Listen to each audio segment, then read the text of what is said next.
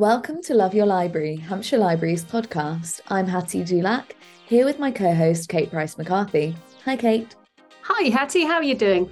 I am very well, thank you. I'm kind of enjoying some of the signs of spring that seem to be breaking through. Lots of going on walks with my headphones in, listening to a good audiobook. How about you? You reading anything good at the moment? Well, I've just finished reading a new book by Jeremy Dyson and Andy Nyman, who we're hoping to have on the podcast later, called The Warlock Effect, which is about a magician in 1950s London who gets involved in the really dangerous world of espionage and gets sent across Europe with a dangerous mission to fulfill.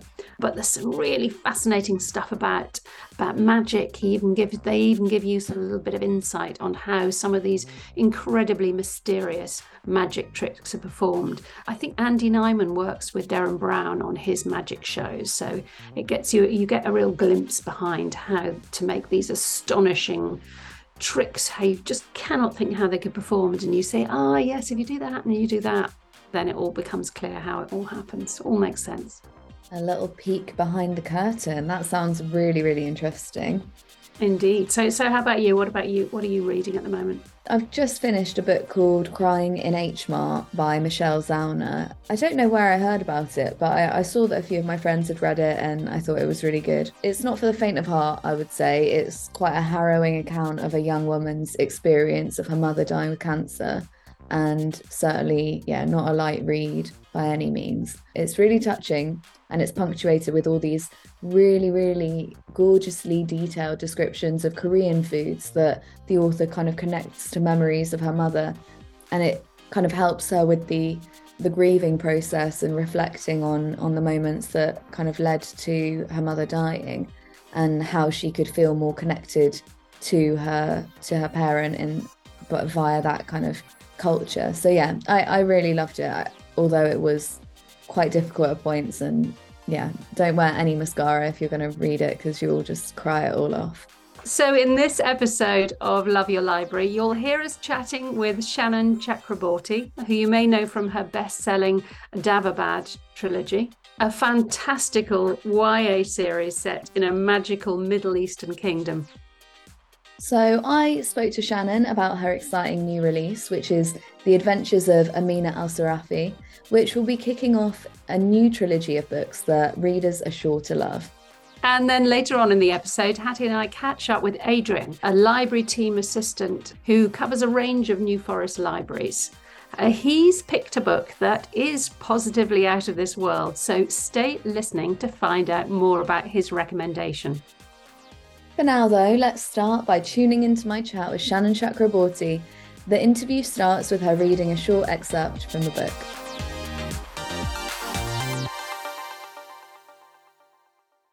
Salima winked at Marjana and I snapped. People have this idea of mothers that we are soft and gentle and sweet. As though the moment my daughter was laid on my breast, the phrase, I would do anything, did not take on a depth I could have never understood before. This woman thought to come into my home and threaten my family in front of my child? She must not have heard the right stories about Amina al-Sirafi. Oh, setting the scene. That is a pretty powerful. It's hard to pick one. it is hard to pick one. It is hard to pick one. So, I think for the benefit of our listeners, why don't you start by telling us a little bit about the book? So, I originally envisioned the Adventures of Amina al-Sirafi as sort of a cross between Sinbad the Sailor and Ocean's Eleven. Uh, I wanted it to be an adventurous heist story set in the medieval Indian Ocean um, it's about a retired pirate who gets sort of pulled back, blackmailed into the game by a noble woman who wants her help in finding her kidnapped granddaughter. It's a story very heavily inspired by the magic and the mythology and the folklore, and also just the history and travels of the medieval Indian Ocean. It's a period of history I've always loved, and I wanted something that kind of played with a lot of those stories. You know, we can think of travelers such as Ibn Battuta or the stories of the Thousand and One Nights. But in this, I wanted a story that featured the people who sort of got talked down about in those histories. Mm. This, you know, the porters who carried the goods for the scholar, for the fancy scholars, and those that they derived as criminals or lewd women So I wanted to kind of take the focus back on those characters um, and really kind of just delve into this madcap escapist tale. Yeah, I mean, what what an absolute tapestry of um of stories and and things to kind of talk about there. So our listeners will probably know you best from your hugely successful first trilogy, the Daevabad trilogy. What has it been like embarking on a new kind of journey of your own with with the with the new trilogy? Have you felt any pressure? You know, I felt a very different sort of pressure because I started working on this book. I essentially had the last book in the Daevabad trilogy come out right when the pandemic started. So I was supposed to start working on this this new entire trilogy that was going to be at a different level of my career. I was going to travel for it right at the point, I mean, about the same week my daughter was sent home from kindergarten. My husband, a healthcare provider, was pulled back into work and I did not know how to do that. It felt like the one the most selfish thing in the world to be trying to write this ridiculous fictional tale while the world was going to hell. Um, and I also felt like my family very much needed me more present.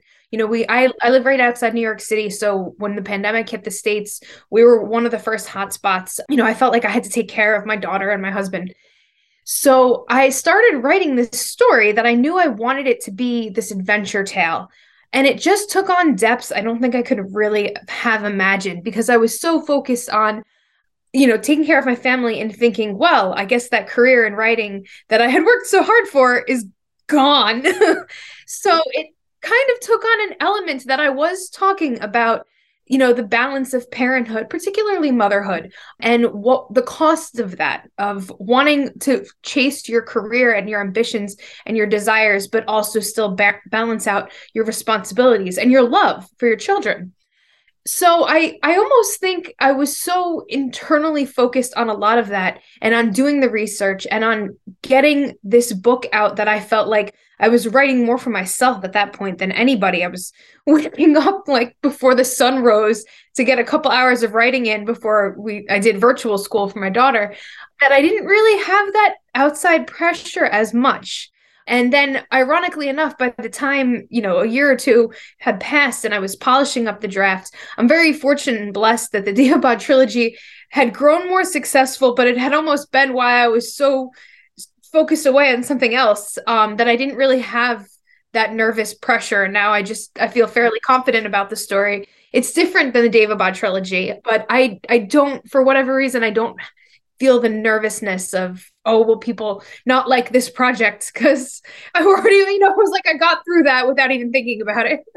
Yeah, that's such a such an interesting point. I mean, we speak to authors obviously who've been writing throughout the whole pandemic and everyone's experience has been so different, you know for some it was just this amazing opportunity to put all distractions aside and just focus on the writing. But i think if you're a parent it's probably a bit different especially you know when you're connected and in such a like city that is being being hit by by all of that. So it sounds like it had quite the influence on on the book.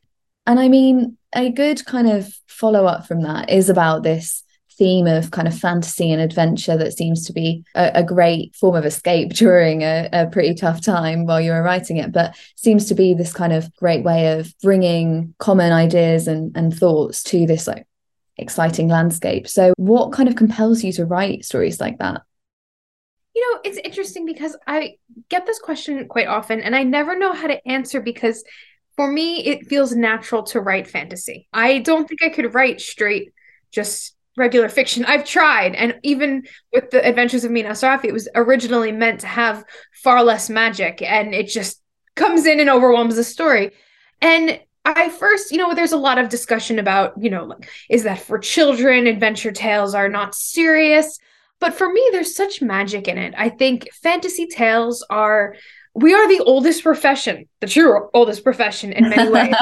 you know, people have been sitting around the fire or sitting, you know, or in the caravanserai and telling stories to explain the world around them in fantastical details to both inspire, to explain, to let people sort of escape, to scare people. I think fantasy tales are such a at the core of the human experience in so many ways i i'm almost honored and a little humbled to take my place in telling and sort of spinning these stories Um, so I, yeah, I, I maybe will write more straight historical fiction one day, but I doubt it. I think just like you know, various creatures will make their way through.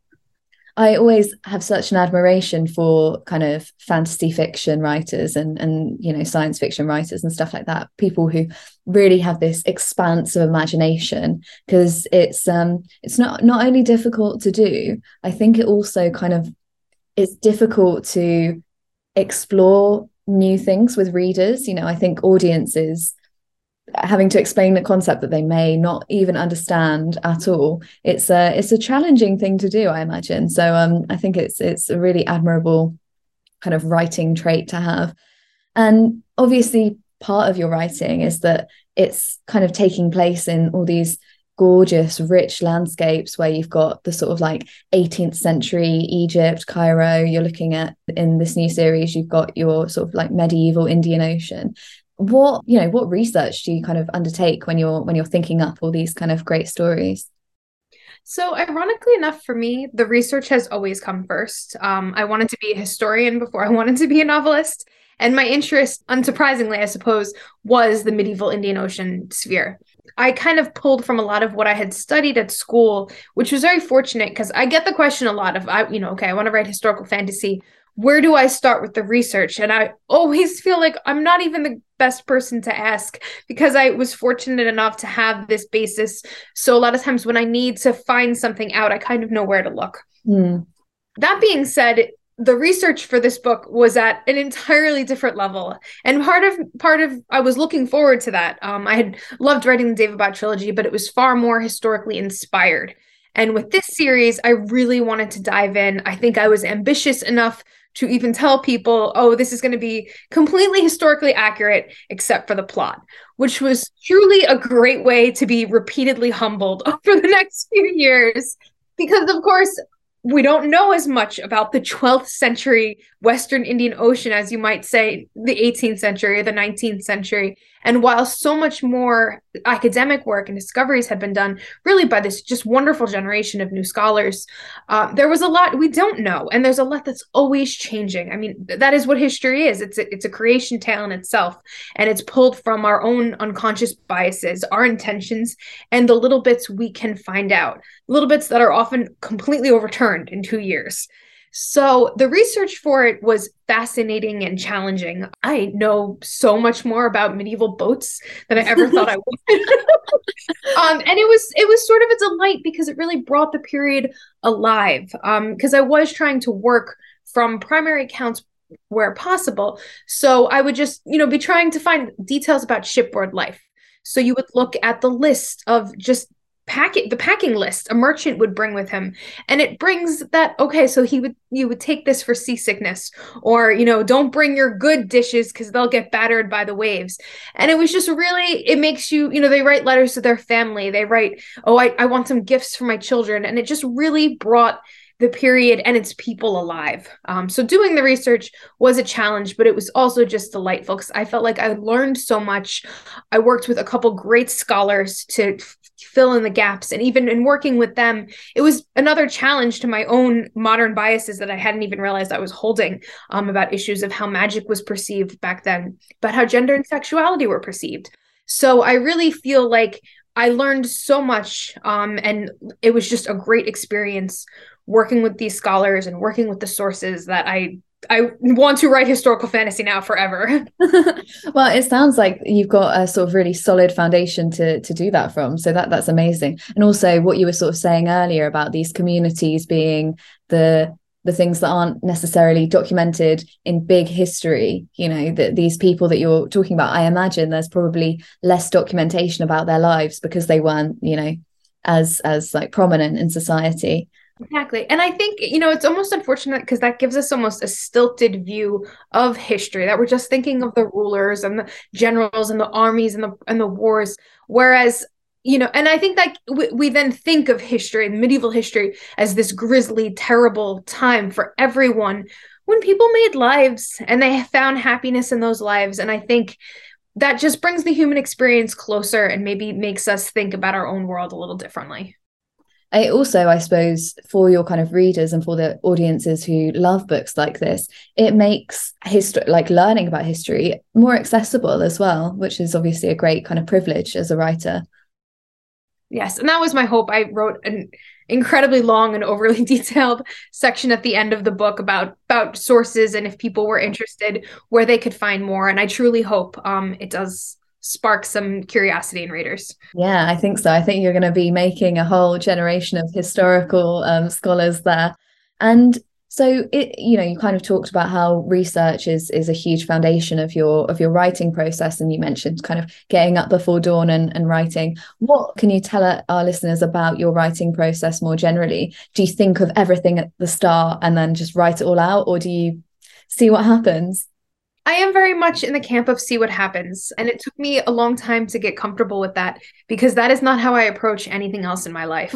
I'm one of those overly organized people who has, you know, a different to do list for every section of time and chronology.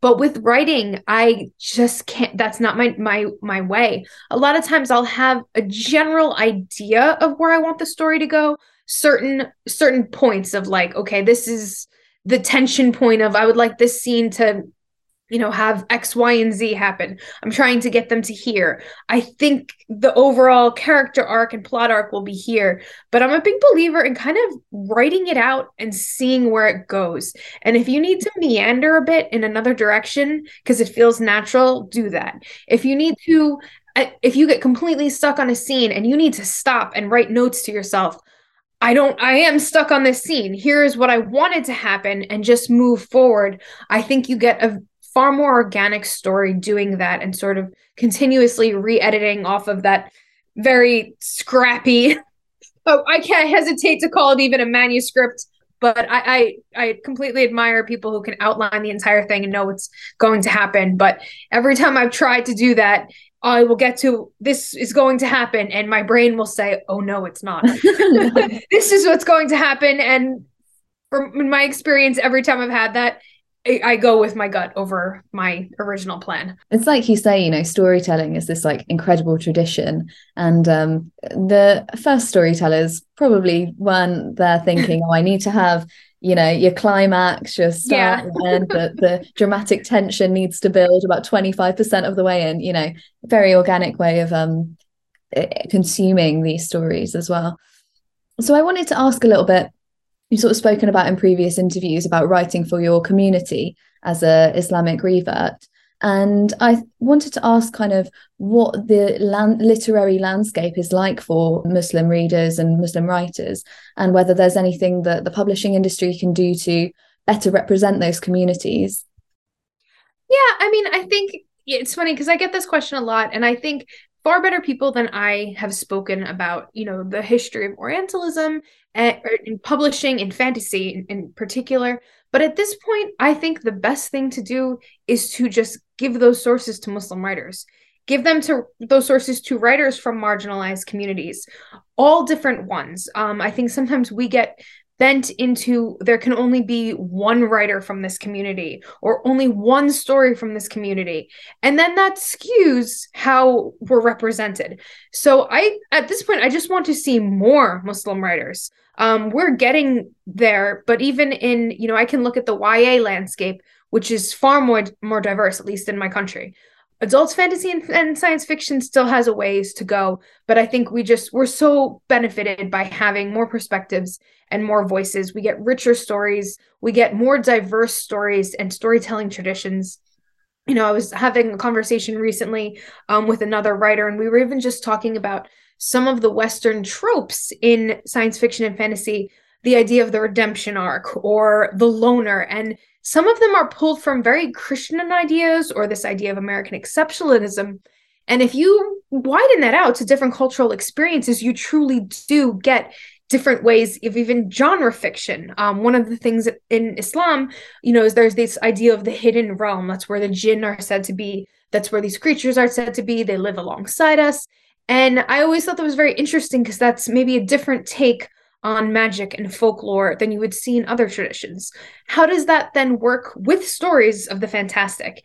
And that's only one cultural tradition. So I, I think we're just so much richer um, for making sure those stories are getting heard and those authors are getting the same resources and the same boosts and the same interviews the same advances as authors from you know a more traditional background yeah you're completely right it's really interesting that any of these kind of folklore or or really embedded religious concepts that are prominent in all Muslim societies don't make their way into Western fiction often, and um, and then when they are, they're stereotyped or they're misrepresented. So um, yeah, the idea of the jinn and and things like that, it's it's a really good point. I'm gonna have to go and like seek out some some good authors, which is probably a good time to kind of ask you actually, what kind of books do you like to read? Are you a big consumer of fantasy fiction and historical fiction? I am. I mean, I like to read pretty much everything. i have been a voracious reader since I was a kid. Um, one of those kids was just like whatever I would get my hands on, I would just try to read.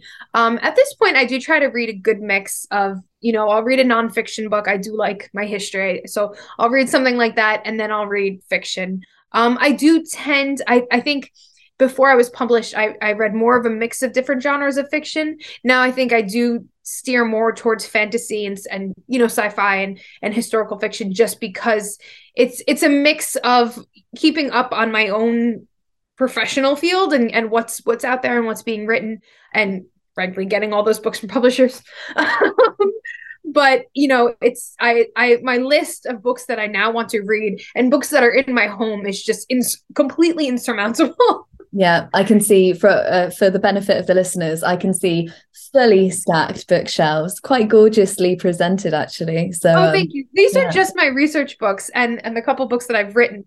We are uh, downstairs. Our our home is just. Uh, my husband's a reader. My daughter's a reader. So I, we look like we live in a library.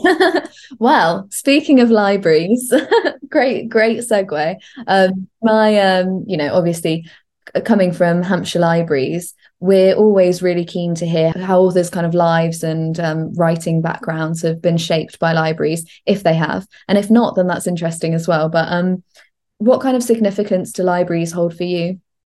They hold a tremendous significance. Um, one i don't even think i can understate. Since and they have since i was a child. I come from a working class family. We could not afford to keep up with my reading habits especially. So i mean from the time i was little i've been one of those kids who goes into the library and checks out as many books as they're allowed to carry home. Who reads adult books they're probably not supposed to be reading?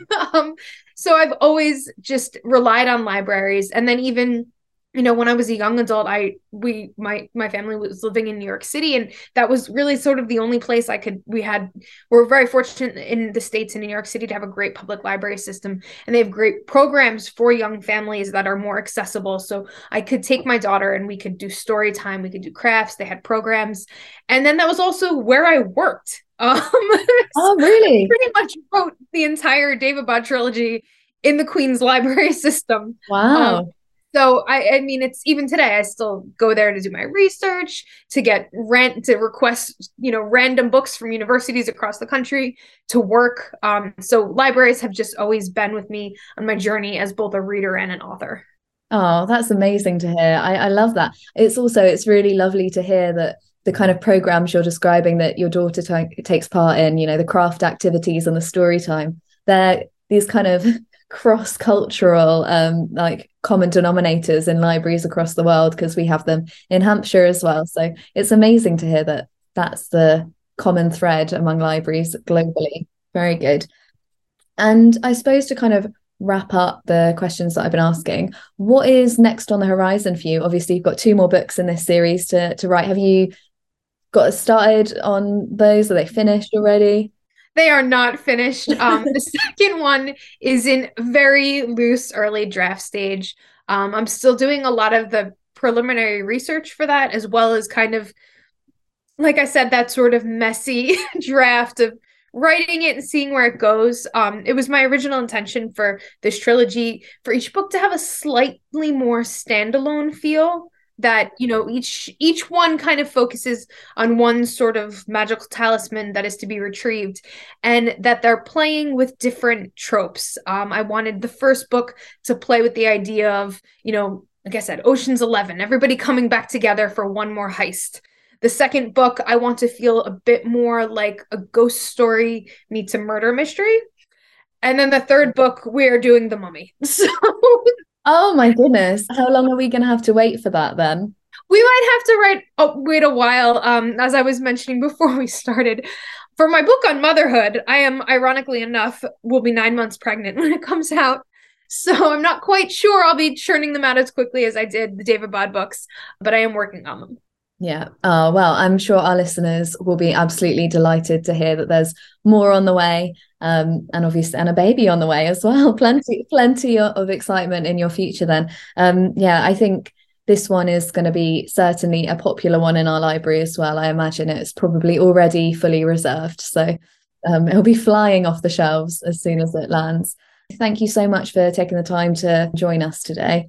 well thank you for having me on and i, I hope people pick up the book and enjoy it I'm oh, I'm absolutely certain that they will. I can't wait.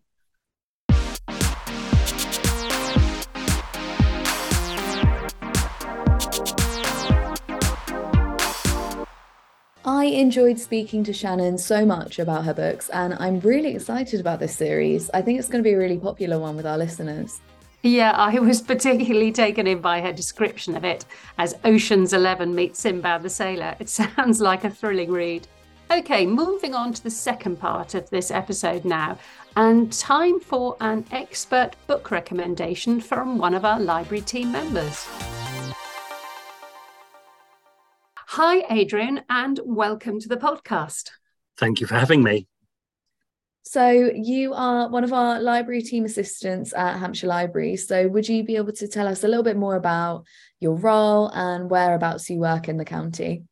Certainly. So I've been in the library service now for nine years. I started in New Milton and Ring and Lymington, and then went on to Hythe, Blackfield, and Totton, and now I'm in Ringwood and Fordingbridge. So I've done the whole New Forest area. I've loved my work right from the word go.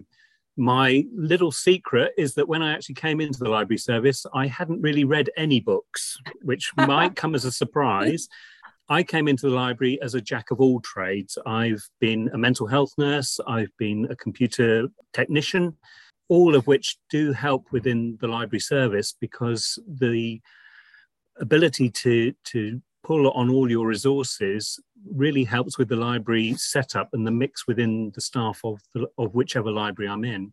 I'm always getting called for computer questions, which is understandable. People do come to libraries, not just for books. They are coming because libraries are a really welcoming, safe place to be. And having somebody who can understand perhaps the mental pressures that people are under must be really helpful for, for people that are coming to the libraries you're working at. So I actually coming in with nothing as a, as a literary background really i yes i liked the hitchhiker's guide to the galaxy series and, and so on things like that that i would get through radio 4 on on an afternoon or evening with their with their funnies but that was about it.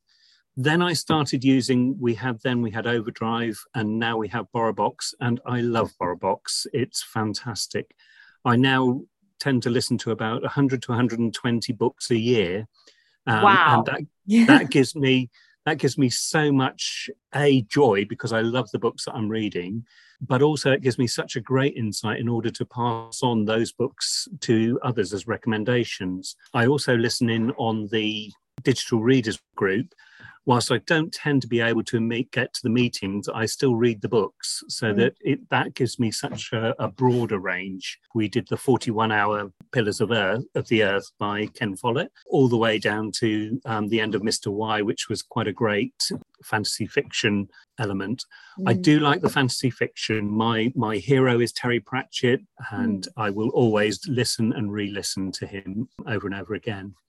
Yeah, the good thing about the digital readers is is there's usually loads of copies on BorrowBox, so you don't have to wait for yes. the book you want to read to become available. But I do find that there was a book I wanted to read on BorrowBox or an audiobook, and you just reserve it, and it's amazing how quickly the time comes around for when Absolutely. you get when it becomes available. Are you somebody that listens to an audiobook sitting in a chair, or are you out and about gardening or walking the dog or Yes, not at all. I, I wear bone conducting headphones, which is like having the sound coming through through your head through the through the bone rather than through the ears, which is a bit mm. weird for some to, to grasp. However, it means that it's like having the radio on. You can still hear what's going on around you. So I do the washing up, I do the gardening, I do all sorts of things through the Bluetooth. That's fantastic. I was going to say, do you listen on sort of like two times speed or anything like that? Not at all. No, no. Wow, that's no. amazing. I think I've been to a few of the New Forest libraries. The libraries you're working in, could you describe them a little bit and talk about the kind of communities and the customers that uh, that kind of visit them? Super. So we're we're in a very New Forest area. So we've got um, if you, you, don't have to go far before you've got donkeys on the road and things like that. We have a very large community spirit. In both libraries, we've got a community fridge, which is they're both doing really well. In Ringwood, they actually save over three tons of food waste going to landfill every month and they're very active. We've got a veterans hub within Ringwood Library for all members of the armed, uh, ex-members of the armed services and the Blue Light Brigade. And we have lots of activities both for the children and for adults. We've also been promoting the warm spaces to the point where we've had a local charity fund us for every Monday. So we actually open on an extra day from 11 till 7 every Monday until April. It's a lovely community between both. Fordingbridge is a smaller library, but it's still very perfectly formed. Again, we do the learning in libraries throughout both. We do all sorts of things. It's such a pleasure for me coming into libraries. It's so lovely to sell free stuff. Yeah, they play such a central role in communities. Yeah, it's it's great to talk to somebody like you where you can see that shining through. Okay, so let's talk about the books that we're going to recommend. Uh, Adrian, would you like to start by telling us a bit about the book you've chosen and why you've chosen it? Certainly. So I've chosen Project Hail Mary by Andy Weir. Because I like the audiobooks, I, I'll also say that it's narrated by Ray Porter, who does an excellent job of it. The book is a wonderful journey. It's very happy, it's very real, it is what's called hard sci-fi, which means that it's actually more believable. It's not like Star Trek where you land on a planet and everybody breathes air and talks English. um, it's it's a book that you could imagine happening to a person from Earth in this in this scenario. Earth has had a bit of a problem, but initially we find that we are this person who's woken up from a coma and is trying to work out what's happening around him Eventually, he finds he's actually on a spaceship heading towards a sun, but he finds that it's not his own sun. Mm. It's a different sun. And through the through the element of flashbacks, this really helps you develop and, and understand why the chap is there. There is science in there, but it's explained really well. And anybody can actually understand from the problem solving that he goes through to try and work out how he's going to help the Earth solve its problem of, of its diminishing sun. Mm. He actually notices that there is suddenly another spaceship, and he finds that actually that there is something that is completely different to Earth coming towards him. You can imagine what anyone would think is it going to eat me is it going to blow me mm-hmm. up and eventually they find out that this other extraterrestrial has a planet that is having the same problem. They've both actually come at the same time to try and work out this problem. And once they've got their language together, they both work together to try and find out how to solve the problems for both solar systems.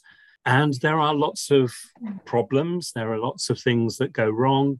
And it's how they both problem solve to work out how they can get it to a good resolution.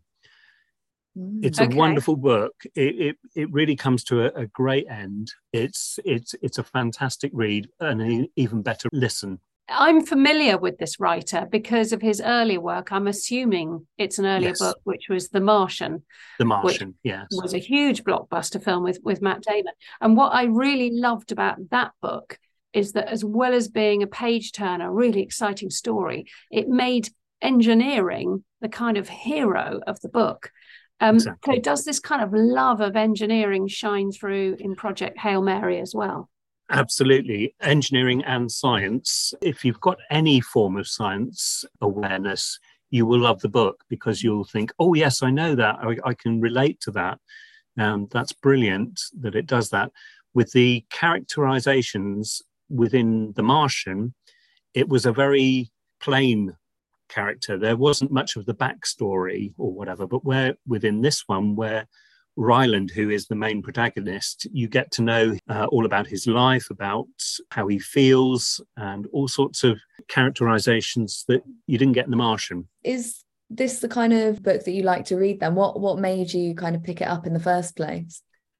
Partly because I like the, the genre. I go in for a lot of science fiction, science fantasy. A lot of the books that I read tend to actually be more the uh, young adult type because mm-hmm. they tend to explain things better. It, the language is generally a little bit toned down. However, because of my my broad reading, I'll go anything from very difficult books from of hard sci-fi to very strange fantasy books with lots of elves and, and goblins and all sorts of things, of which I do love Terry Pratchett. I'll always be absorbed by it. And one of the things with Terry Pratchett, and I would have said also with, from what I know from The Martian, is humour in it. And is there humour in in uh, Project Hail Mary as well? There is so much humour. Hmm. Yes, mm. I would say it was more than on a par with Terry Pratchett for the humour. Very, very American, very obvious, but also very funny. Another plus is that the the planet that they find the solution from is actually they've named it Adrian for some reason, which obviously I would like. This is basically because of the Rocky Balboa films, because Rocky, who's who's oh, the yeah. alien, his they, they've named it Adrian after after Rocky's wife. So we've been talking about uh, Project Hail Mary by Andy Weir. So Hattie, have you got a reading suggestion for us? Yes, I do. So I've chosen a book that's kind of along the sci-fi fantasy futuristic theme and gone with a book by Philip K. Dick called Do Androids Dream of Electric Sheep, which is a weird title, but people will probably most be familiar with the story because it's the book that Blade Runner was adapted from. I don't know why they didn't stick with the original title. They went with Blade Runner. It's a bit cooler. Much like the film, it's set in this sort of post apocalyptic future where the earth has been really badly damaged by nuclear war and very little animal life remains. So, having a real animal as a pet is uh, seen as a huge status symbol and element of the of the book is the lead character is a bounty hunter called Rick Deckard who's been tasked to sort of find and destroy these six androids who've escaped their role supporting humans on Mars. He dreams of having a pet and owning one. And so I think that's probably where where the titles come from, obviously. Part of the book and part of his kind of hunt tracking down all of these uh, androids is administering this kind of empathy test, which is meant to identify empathy in the androids and try and see whether the androids can be distinguished from real people. So he doesn't go and you know attack humans. It's kind of a, a bit of a comment on machine learning and ai i guess in a way because as these newer models come through production it becomes increasingly difficult to make these distinctions. And it kind of i guess overall starts to raise questions about you know what makes people human and what is humanity's response to having support from technology and things like that which is really interesting and surprisingly relevant for a book that was written in 1968 so well over 50 years ago. Yeah i, I love sci-fi and fantasy as well and this kind of post-apocalyptic futuristic sci-fi is, is particularly something i'm fond of so have either of you read it? No, I haven't read that one. I had read his other one, which was was dramatized, which was about if World War II had uh, gone the other way. It's amazing how many of his books have been adapt- adapted into well-known films. I reckon it's probably only people like Stephen King and Jane Austen who have beaten yes. him because yeah, there's Total Recall. I hadn't realised that the Adjustment Bureau and Minority Report they're oh, all right. Based on his books as well. So he's obviously a great storyteller who comes yes. up with these extraordinary ideas. So um, yeah. Yes, a recommended author. I am a bit of a super fan of the film Blade Runner, as I am old enough to remember seeing it in the cinema, and I've seen it many, many times since. It slightly bewilders me though, because it's set in 2025, which is only two years ahead of where we are now. And for me, I think science fiction works really well when it's about the author using this created world to push ideas to an extreme, as he does in this case, to kind of explore ideas about identity and what it means to be human. It certainly, I wouldn't have said, has the humour of some of the other books we've been talking about. Kate, what have you bought to recommend? Well, my knowledge or experience of science fiction is really limited, and hearing your two recommendations has made me think this is something I need to address. So I have, I'm already on my way to doing that. So because of that, I decided to go in completely different direction. And I used some of the themes from Adrian, your your mm-hmm. recommendation mm-hmm. to inspire my suggested book. So I'm going back to 2011 for a psychological thriller, which is entirely based on the idea of amnesia, with the protagonist trying to piece together the past. So it's a bit of a bestseller. So I'm sure you'll know it's Before I Go to Sleep by S.J. Watson, which incredibly was a debut novel. What a tough act to follow for that author to have such a huge hit with your first. If you haven't read it, it has a kind of dozy of a premise, which is that the central character wakes up every morning in a room she doesn't recognize with a man she doesn't know. And then she looks in the mirror and she's expecting to see her 20 something face that she's used to. And instead, she sees a middle aged face. And it turns out that decades previously, she's had some kind of terrible accident, which has destroyed her ability to form new memories. I mean, it's sort of based on science. I have read that actually happening probably wouldn't be possible. So it means that every day she has to start from scratch, rebuilding her understanding of her past and who she is. And bit by bit, she starts uncovering clues which don't kind of seem to fit together. And if you haven't read the book, again, this is a something that's been made into film. It was made into film, I think, I think with Nicole Kidman and Colin Firth, among others. And I remember when it first came out, I listened to it again on audiobook. And I was on holiday and I just couldn't speak to anyone until I'd finished it because I just had to know what what the um what the end result was. So is this a book either of you two have read? I haven't read it myself. I did 15 years in dementia nursing and research, and it sounds like something that someone with dementia would probably feel akin to. It's mm. definitely one that I have on the to be read list. Mm. Yeah, I mean, it would probably really annoy you for all the medical stuff it gets wrong. But I suppose that idea of bewilderment and not knowing what you can trust from what is going on in your your mind, I, I think probably resonates with a lot of people. Mm. That's true. Yeah, I love a book that really has a bit of a, a mystery to it. And it sounds like this one is one of those ones that kind of unpeels as you the more you read, which is exactly the kind of thing I like to read. So gonna add it to my to be read list now too. And like the film Memento, it's really ingenious the different ways that one can go about putting together memories if you can't make them stick in your mind. And mm. I think memory loss or false memories, it makes a really great story hook. And it, it got me thinking about other books that use this as a theme. Like there's a book by Liane Moriarty called What Alice Forgot, and also Marian Keyes book, Is There Anybody Out There?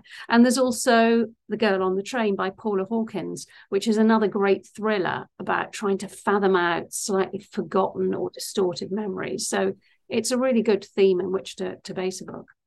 Mm. Can you think of anything off the top of your head that does any other books that kind of fit along that theme? I'm trying to think. As a non-fiction, there's the uh, the man who mistook his wife for a hat by Oliver Sacks, and that is uh, he's a neurologist, and he kind of puts together this collection of different neurological conditions amnesia and other things as well. So that's a really interesting one, which I guess certainly would be a lot more scientific foundation to it. Well, before we sort of wrap up and, and head off, Adrian, are there any other books that you'd like to give a special mention to?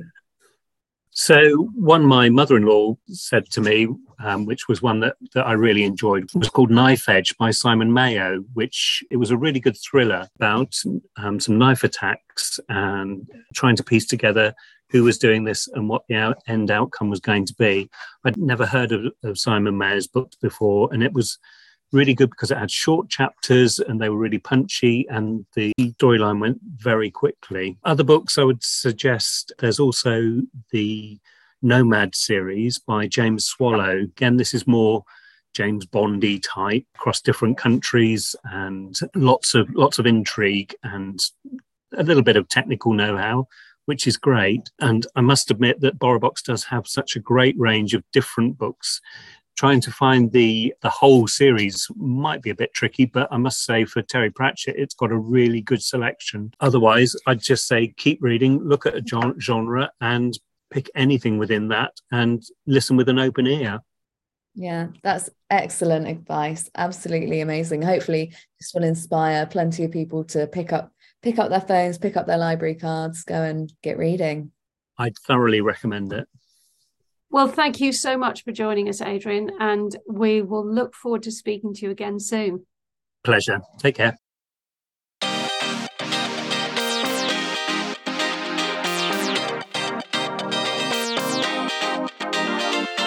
Well, I think we both agreed that chatting with Adrian just got us inspired not only about books, but about what libraries mean to their communities. And I'm still kind of flabbergasted at the volume in his reading list. I think if I was able to get through that many books a year, it would change my life. You know, I would, all my recommendations would have many different like strands and subplots and all of that. It, it, it was brilliant. He was so good.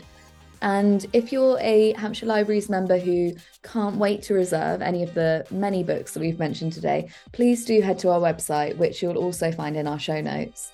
And while we've got you, it's also worth mentioning that if your library account hasn't been used in a while, you might be at risk of your account expiring, so it's worth checking. So, as of the 1st of June this year, 2023, Hampshire libraries are going to be reverting to their pre pandemic policy of requiring members to re register their account at least every three years. The good news is that this is really easy to do, so find out how at the link in our show notes. Well, that's about all we've got time for today. Thank you to Shannon, to Adrian, and thank you for listening. I'm Kate Price McCarthy. And I'm Hattie Dulac.